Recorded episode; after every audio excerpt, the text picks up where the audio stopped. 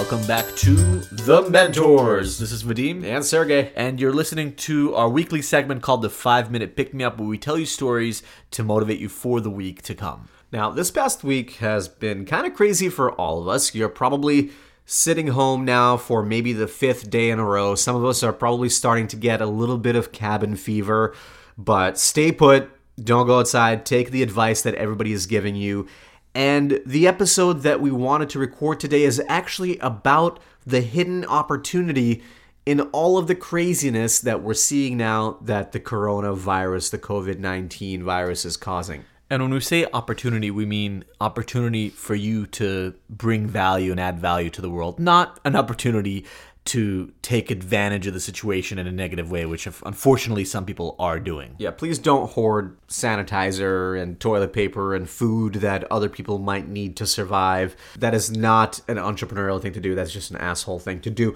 But let's talk about some of the opportunity in this crazy time that we're living in, because this is not the first time that we've had extenuating circumstances that were not predictable. Sure, this is the first time in 100 years that we have had such a global pandemic happening in the world ever since the Spanish flu in 1918, but we've had periods of recession, we've had periods of unpredictable economic times, and this is not unlike some of those periods of time. So let's look back at a story that happened in about 2001, where we also had an event that all of us remember, of course, that was completely unprecedented, unpredictable, and we didn't know how to handle it. And that was, of course, the 9/11 attacks on September 11th, 2001, where the world changed, and especially the atmosphere in New York City at that time changed. This was also a time where the bubble burst, the dot-com bubble, so investment had slowed. Internet companies were less exciting than they were just the year prior, and a lot of companies failed at that point in time. And around that time in 2001, Scott Heiferman was in New York City thinking about the next startup that he was going to try to start. And he noticed that something was different about the way people were treating each other and acting in New York City post 9/11. His neighbors, for the first time, started talking to him and trying to take care of each other. And he noticed that there was this craving for a better sense of community that he had not seen yet happen in New York City. This was also at a time where there was no real easy way to host community type events and get people together in a room through an online platform, which was the idea that he came up with that ended up becoming meetup.com. And he wanted to fill that gap. So it was a specific moment in time where people wanted community, but they had no easy way of finding it.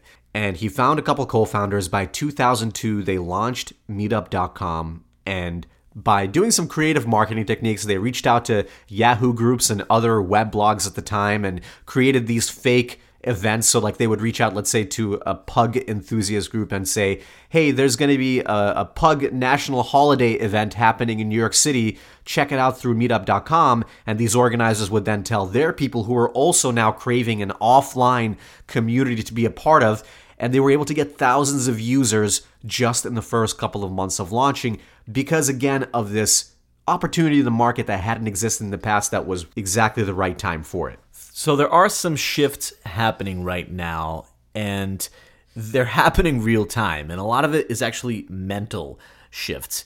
A lot of you are working from home for the very first time. You're getting used to the new schedule, the new way of life, the new way of communicating with your family throughout the day that maybe you didn't experience before, or at least you didn't experience at scale. You're trying to figure out how to compartmentalize your life to make sure that you're staying productive, but also to make sure that you're staying sane. Something interesting that one of my friends said today, Pruffle, who was on the show, who is friends with a lot of Y Combinator companies, is that people that are now working from home for the first time in a while, they're actually looking for excuses to get on calls, to get on Zoom calls with other people. They crave that interaction, even though it's just through video, because there's other interactions that are now limited, that are outside of our control. Investors are still writing checks. right? That capital still needs to be deployed. And so if an intelligent entrepreneur that is getting traction on their business reaches out to them or gets introduced to them, they will take that meeting. Things aren't coming to a halt. But to draw a parallel to what Sergey was talking about with the meetup.com story is because there is now a different mentality, maybe even more camaraderie, now that the whole world is going through the same experience, something that doesn't happen very often. Obviously a scary experience, but nevertheless, the whole world is going through this experience that creates an opportunity where now people, maybe more than before, are willing to connect. I have a specific example of that. Last week, Sergey and I were supposed to be at South by Southwest in Austin, Texas, because we had a live podcast recording session that we were going to do there in front of a pretty big audience. And of course, South by Southwest got canceled. But people that were going to the conference still wanted to connect. And I sent out 50 emails on that Sunday. And that week and into this next coming week, I have a bunch of phone calls scheduled for potential partnerships and just getting to know you meetings because people still want to connect. That was easy. That was low-hanging fruit and an opportunity that I knew I wanted to take advantage of.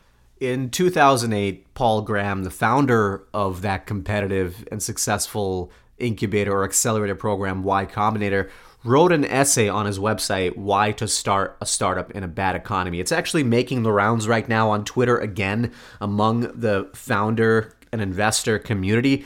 And one of the things he writes about in that essay is that if you are the type of person that is a creator, that's a builder, that is trying to build a company, the economic situation actually doesn't really matter. The timing is never going to be perfect. And in fact, a recession where other people might be cutting back or where bigger companies might be cutting back, it might actually be a better time for you to buckle down and focus on launching a business. Of course, some companies like restaurants might not be a good time to start a restaurant. But for a lot of founders, if you're sitting there thinking of ideas, don't wait for a perfect time. The best time to buy stock is when the market is down. Same thing is the best time to buy your own company stock or invest in your own company is now when other people might not be paying attention to the opportunities that are available. And if you want to read that essay, just head on over to paulgraham, graham.com/badeconomy.html, and you can get the details there. You may have also heard other stories like that of Sir Isaac Newton and how when he quarantined himself for 2 years during the bubonic plague, he invented calculus and developed his theory on optics and formulated the law of motion and gravity. You may have heard that Shakespeare wrote King Lear under the plague quarantine. And we're actually also seeing that people now are taking the leap and moving forward with their creative pursuits. For example, we know of many people that are starting podcasts now. We know of other people that now that they have more time at home are actually tinkering with their business ideas for the first time. So whatever it is you want to do, maybe it's write a book, maybe it is start a business. You do have now the opportunity to actually experiment with some of those ideas.